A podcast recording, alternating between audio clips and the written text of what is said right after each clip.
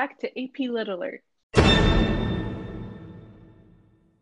This is of me, Savia, and Erica.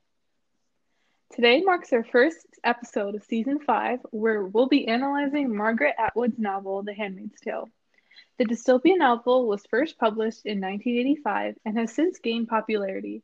It even has its own television adaptation on Hulu. Despite the vast amount of positive feedback, The Handmaid's Tale has also received a lot of backlash and has become among the most challenged books in the US due to its quote unquote vulgarity and sexual overtones. Huh, that almost sounds like something someone would say in Gilead.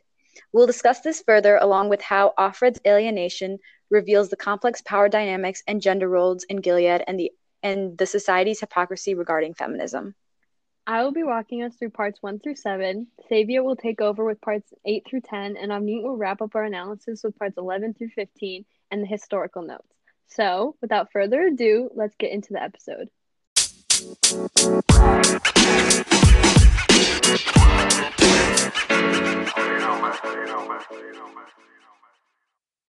At the beginning of the novel, it is very apparent how rank affects the women of Gilead. Um, the hierarchy is that the commanders and basically all of the men are on top, then the wives, the Marthas, and at the bottom, the handmaids. It's kind of strange that the handmaids are on the bottom when they are the most important to society, really. And that introduces the idea of reverse feminism, where the men think that the women are being protected, but in reality, they are just actually the most oppressed. And one of the most interesting characters at the beginning to me personally is Serena Joy. She is a huge hypocrite but she still has indoctrinated ideas of Gilead in her head that she still follows. She smokes, even though it is unlawful and very untradic- untraditional for Gilead, but she still takes the position of handmaid and wife and husband very seriously and the relationships between them. Perhaps she thinks that she's invincible because she's married to a high ranking commander and is in- infertile and cannot mess up her fertility. It is also very clear that she does not like Offred and wishes that she did not have to be in the position that she is in, where she is infertile and has to watch her husband have a child with the handmaid instead of her. And in the beginning of the novel, Offred's isolation is also very clear as she talks about the different scenarios she imagines Luke to be in. This is her trying to maintain hope but doesn't know where to find it. So she tries to keep an open mind with three different versions of him in her head and has hope that one of them, preferably one of the good ones, is true. Uh, because of her isolation, her mind wanders to truly horrible conditions and the nicer realities that she thinks of. Um, she probably thinks of the nice realities as well as the bad ones, so she doesn't get too excited or get lost in her thoughts and feelings. Because if she spent too much time daydreaming nice thoughts, it would make her distracted and possibly put her in danger. It's almost like she's uh, maladaptive daydreaming, where she thinks of Luke and her family um, in the flashbacks that she has periodically throughout the novel. Um, so my question is, do you guys think that she's a maladaptive day- daydreamer? Um, especially because maladaptive day- daydreaming can come from abuse and trauma, or do you think that it's just her memories? Um, I definitely think that she has some element of like maladaptive like daydreaming and like behavior. Because like even like like some of the stuff that she says too like she'll use humor as like a coping mechanism a lot. And like i feel like she um the way that like atwood like constructed the novel to to jump from like time to t- from time to time and like flashbacks and like flash forwards and stuff is to show like how like unstable her mind is. And like it also like makes her like a really unreliable narrator too. So yeah i definitely think that some part some aspect of her is very maladaptive.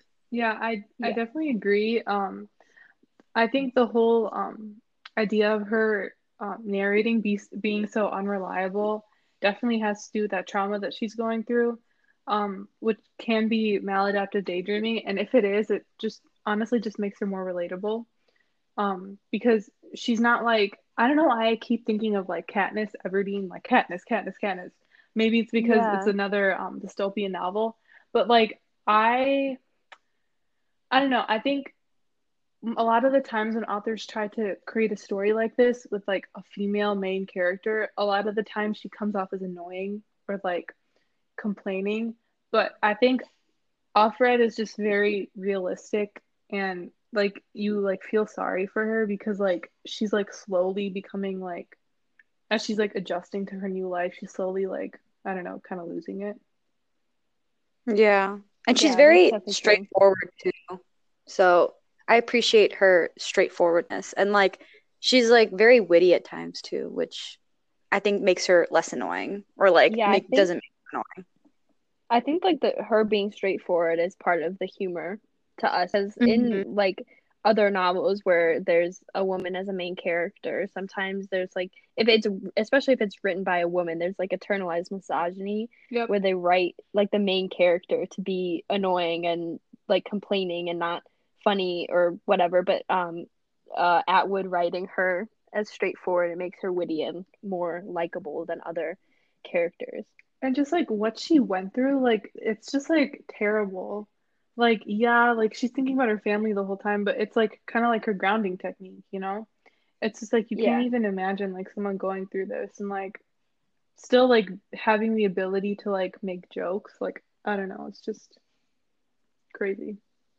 Yeah. And also, Yeah. it's kind of hard to tell if the memories that she's sharing about like Luke and Moira and um whoever yeah, Luke and Moira and her daughter if they're um like just her thinking about them and reminiscing and being nostalgic like how we do sometimes or if she's like creating these really long scenarios in her head but cuz she's the narrator we don't really know like when she's doing it how she's doing it and it's also kind of morbid that she can like thinks of Luke in all these situations, like especially the Mhm. one where there was five scenarios or whatever it was in the beginning in like parts one through seven, um, where she like thinks of him having a brutal death. And I mean, I guess it um makes sense because if she thinks of the worst possible possible outcome, then it would make her feel better if that didn't happen. Yeah. So, yeah. Okay, I think we can move on to 8 through 10 now.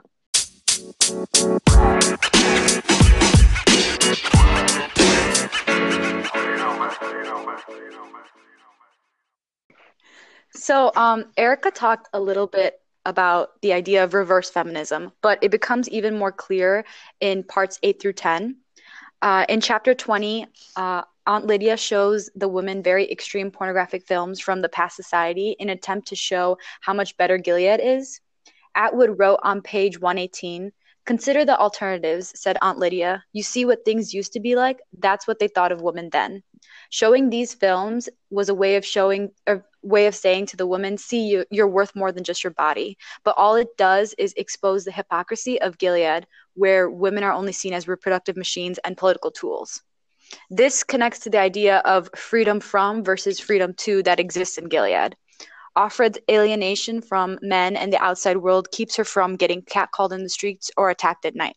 But the strict controlled environment also deprives Offred of the freedom to do whatever she pleases and have any autonomy over herself or her body. So I think it's very clever of Atwood to have Gilead attempt to solve a woman's plight through patriarchal means. It makes you think about the hypocrisy that exists in our own society. What do you guys think about the idea of feminism that ex- that exists, whether that's in the novel or in the real world? I definitely think the idea of like reverse feminism exists in today's society too. Um, like within feminism, obviously like women, um, there's there are a lot of women who um are counterproductive, I guess, the idea of feminism. Um, I I keep thinking of okay, I hate to talk about Taylor Swift again, but I feel Oh like my I, I feel like I have to bring it up because it just makes sense. So I watched her documentary on Netflix over spring break, and of course you did. she well she she talks about um like the whole Kanye West thing and how like there's like this huge Mhm. whatever you we we all know like the huge controversies like all over the, the news and stuff when he made that song about her. And so they showed it in, Yeah. in the made a documentary. song about her? Yeah, he said like he called her uh um a word I can't say in the podcast because it's Oh, okay. it's for Go for it, just say I it. I don't Just want say to it. because it's so degrading. And Isn't well, in the C sense, word? well, no, the B word, but he Oh, said okay. that he like made Oh. her famous, and he like Oh, he yeah, like yeah, yeah. degraded her in the way that he talked about her, and um they showed a clip in the documentary. They showed a clip of like the women on The View, the, like the talk show The View, talking about her and how like she like everything that she does is for like attention and like she should like Oh keep her mouth shut. And I was like, this is like this has to be a joke. And then I like looked it up and it was like real.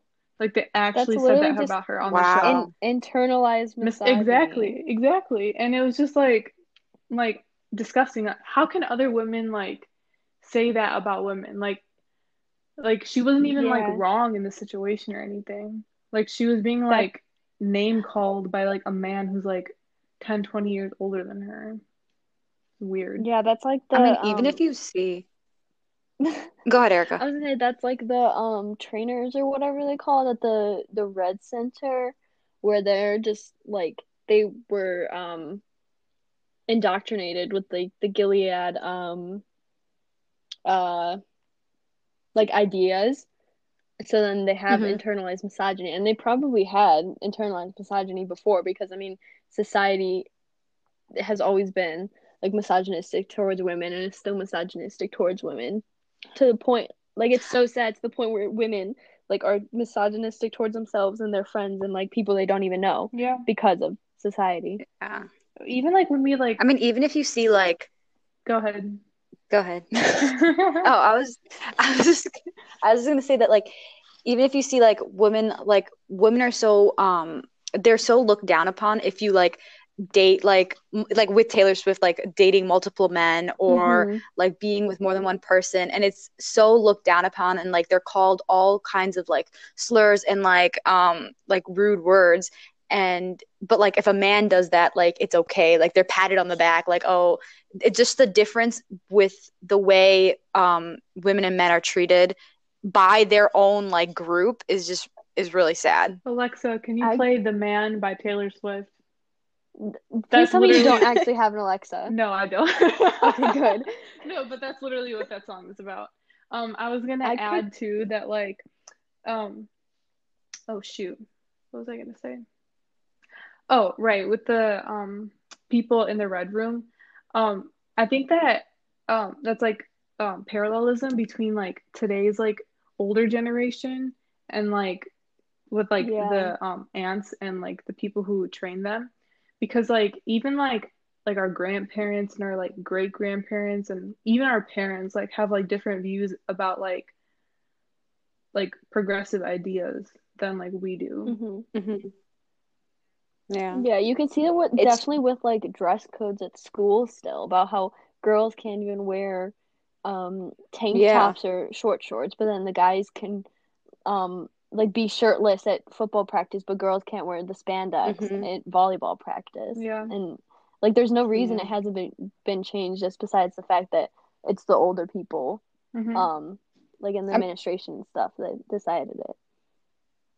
the whole preface of like handmaids like like the actual like the society is just like women because of men's actions women need to be impre- Yep. oppressed so like they need Yes. Oh to be God. hidden away they need to be like they need to be strictly controlled because men can't control themselves boys will and be men boys. can't like Yeah.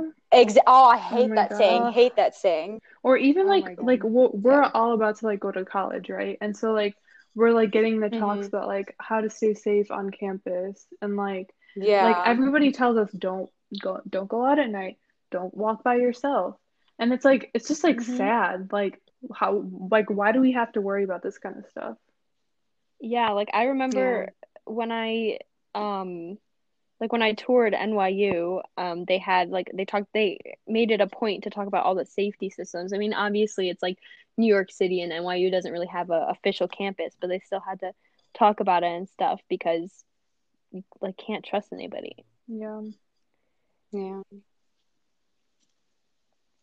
Um, uh, another part in uh, parts 8 through 10 also explored more of the relationship between the commander and Offred. So the infamous Scrabble scene is in this part. The power dynamic between the co- co- commander and Offred is very interesting.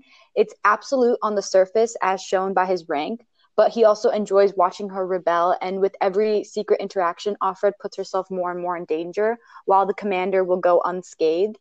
Uh, however, digging a little deeper, we can see that Offred realizes that the commander feels guilty about the danger that Offred is putting herself in by visiting him. She realizes that he doesn't want her to leave, The commander wants Offred to have like a bearable life, and he sees her comfort as a validate validation that what he's doing in Gilead is right, and like that the end justifies the mean. So the power dynamic becomes slightly more complex as Offred Offred realizes that she can take advantage of the commander's guilt. She says on page 188, things have changed. I have something on him now. What I have on him is the possibility of my own death. What I have on him is guilt at last. So both Offred and the commander are manipulating each other, and that's shown through the flirtatious and push and pull nature of uh, the Scrabble game and their interactions. Her alienation, as well as the woman's alienation from men, is what makes this power dynamic so impa- apparent. It exposes the gender equality imbalance in Gilead while also bringing out uh, rebellion, manipulation, and reckless desire.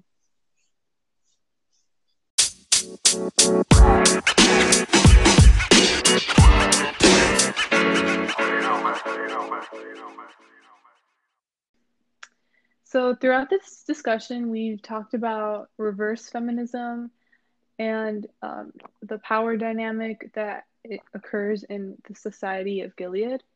Um, so now, um, to conclude, I just want to talk about uh, these same ideas that happened towards the end of the novel. And so, throughout the entire novel as a whole, we get to hear about the Gilead period through the lens of Offred, who is directly impacted by it.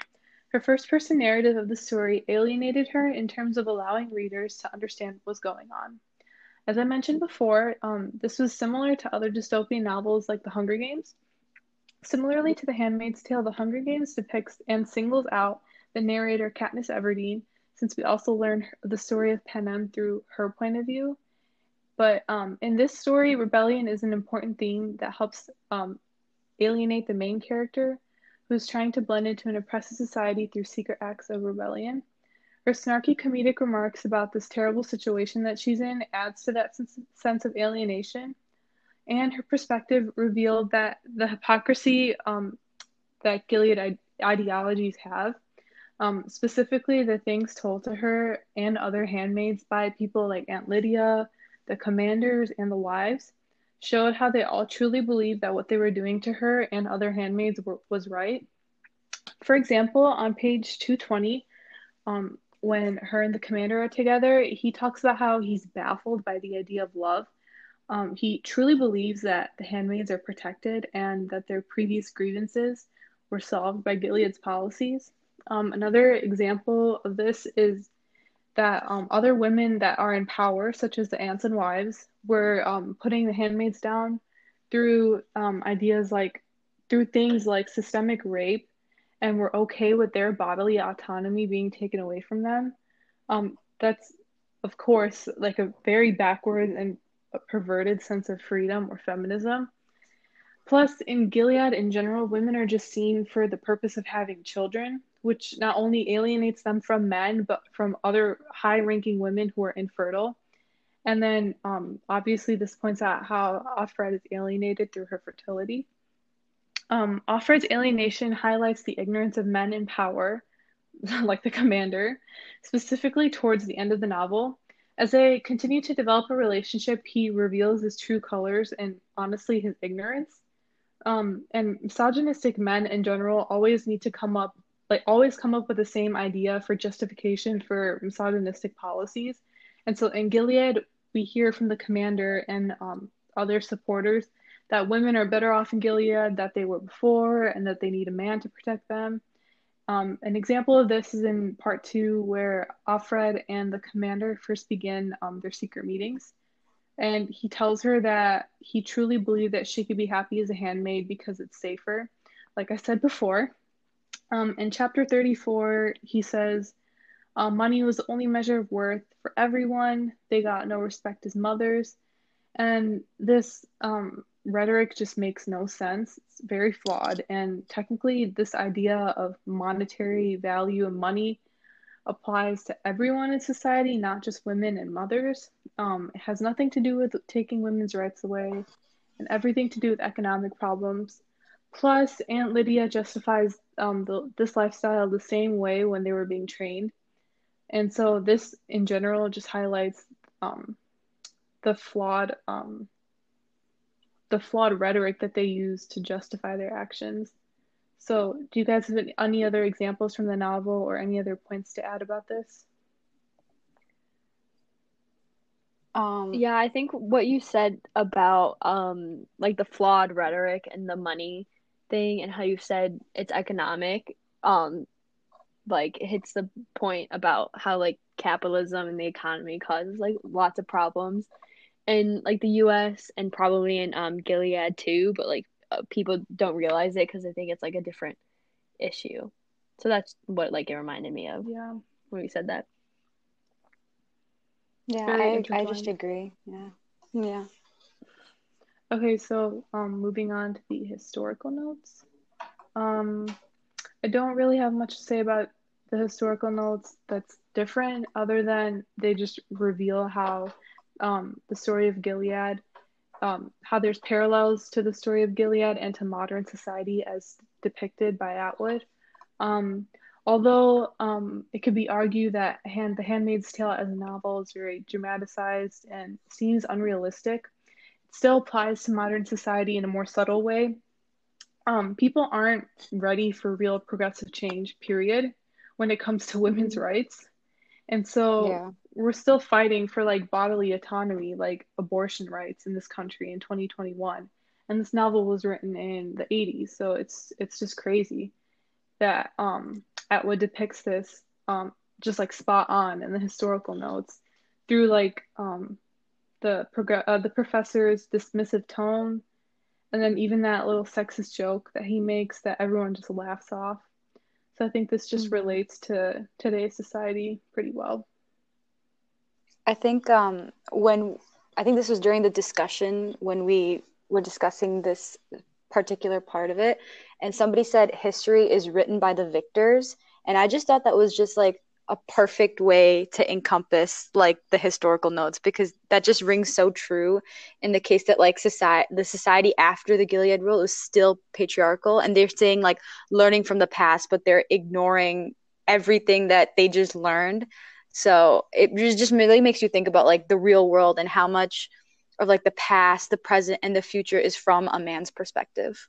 And like honestly if you like think about it like uh, think about like history being written by the victors like technically mm-hmm. like this whole story is like a piece of like historical like it's a historical like thing so what if like mm-hmm. this was like rewritten by like men like do you like this like i don't know like domino effect kind of thing what if this was like the I mean, retelling no, and we're possible. just like hear, hearing like a really mild version of this that's you know? totally possible yeah that's definitely possible I don't know. I think that women aren't taken seriously like um like in like a academic or like professional setting either. So like obviously like even you, we saw with this professor that he basically discredited um everything that like was written by in the handmaid's tale so i feel like even for her time atwood too was probably discredited a lot even though oh, she yeah. was hitting on real and like important topics imagine how like yeah, it's like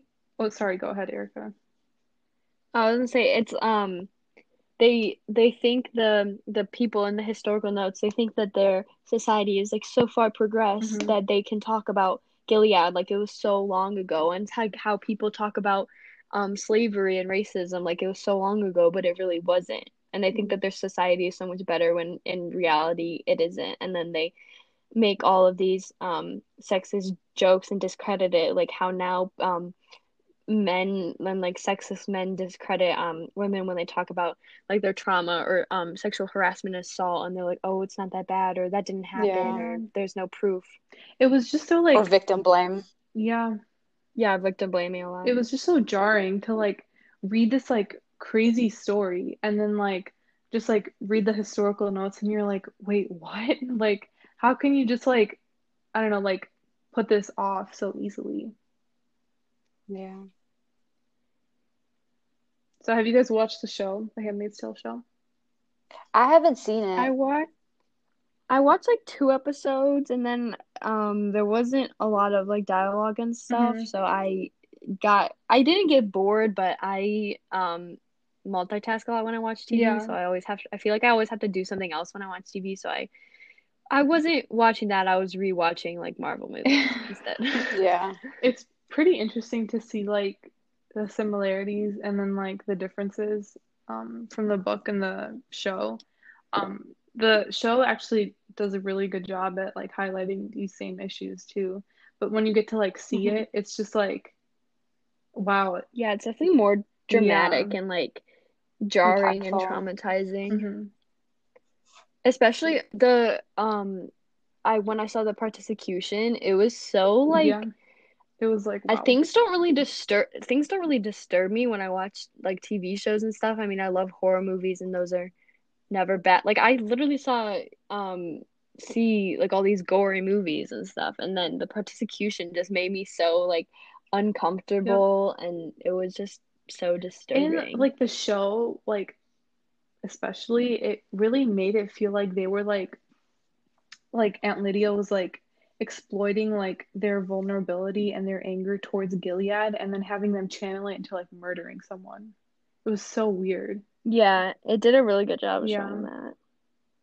Because that was like the whole point of the partici the Particicution was like taking their anger and using it instead of on using it on the quote unquote people that are like breaking the law instead of using their anger to um like have an uprising or something. Yeah. And that definitely relates to Hunger Games Mhm. too, Yeah. because they didn't have an outlet for their anger in the Hunger Games, so they channeled it all into rebellion. Mhm. At least they're not like racist. Because they're they're all white. Yeah. No, there was like, well, and they never specified race, like in the book. and I think that was intentional. I think that was the point. Because, well, I mean, Oh, this is kind us of starting a prevalent with, like- before. Well, okay, but it's like prevalent with the shootings that happened in Atlanta. Like people never talk about race and gender together. They either talked about Yeah, it's a women's problem, like women were targeted, or like Asians are targeted. It's very true. But it's but both. they go, you like, to talk about both. they go hand in hand, like Exactly. intersectionality. Exactly. I believe that brings us to the conclusion of the episode. Today we covered how Offred's alienation throughout the novel exposed the hypocrisy of Gilead's morals. In part one, Erica covered how this is influenced by rank and how high ranking officials such as Serena Joy follow and break these rules. In part two, Savia covered reverse feminism, which occurred during the training of the handmaids and was further developed through the power dynamic between Offred and the commander. In part three, Avni covered how Offred's first person narration exposes the hypocrisy of the patriarchy in Gilead and in modern society. Thanks for tuning into this episode. Join us next time for an in depth discussion in which we analyze how Taylor Swift is the modern day Margaret Atwood.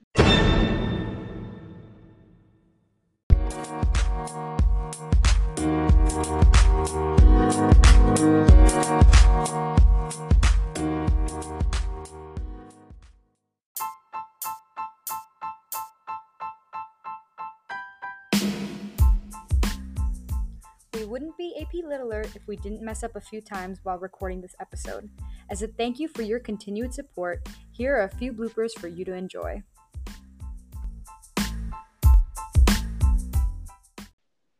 Can you hear my stomach growling through the mic? No. because I that's that's what I was worried Stomach about for the last check.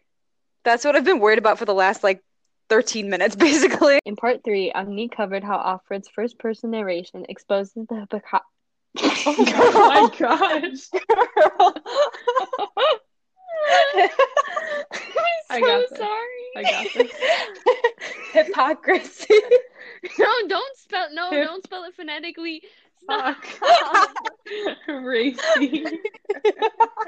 Stop. I know how to say hypocrisy. Can you leave me alone? Hypocrisy, Chrissy. That's what This this is what now. This is starting my reputation era. You want me to be the villain? Ugh. What is it like? No. My best friend got a new My boyfriend. She's like, oh my girlfriend. god. She's like, oh my gosh. Oh I'm my just god. I'm just gonna the shake it to over you with the fella over there, with with the the hella good hair. hair. Come on come on Shake, shake, shake, shake, shake, shake. shake. Oh yeah. I don't know how it goes.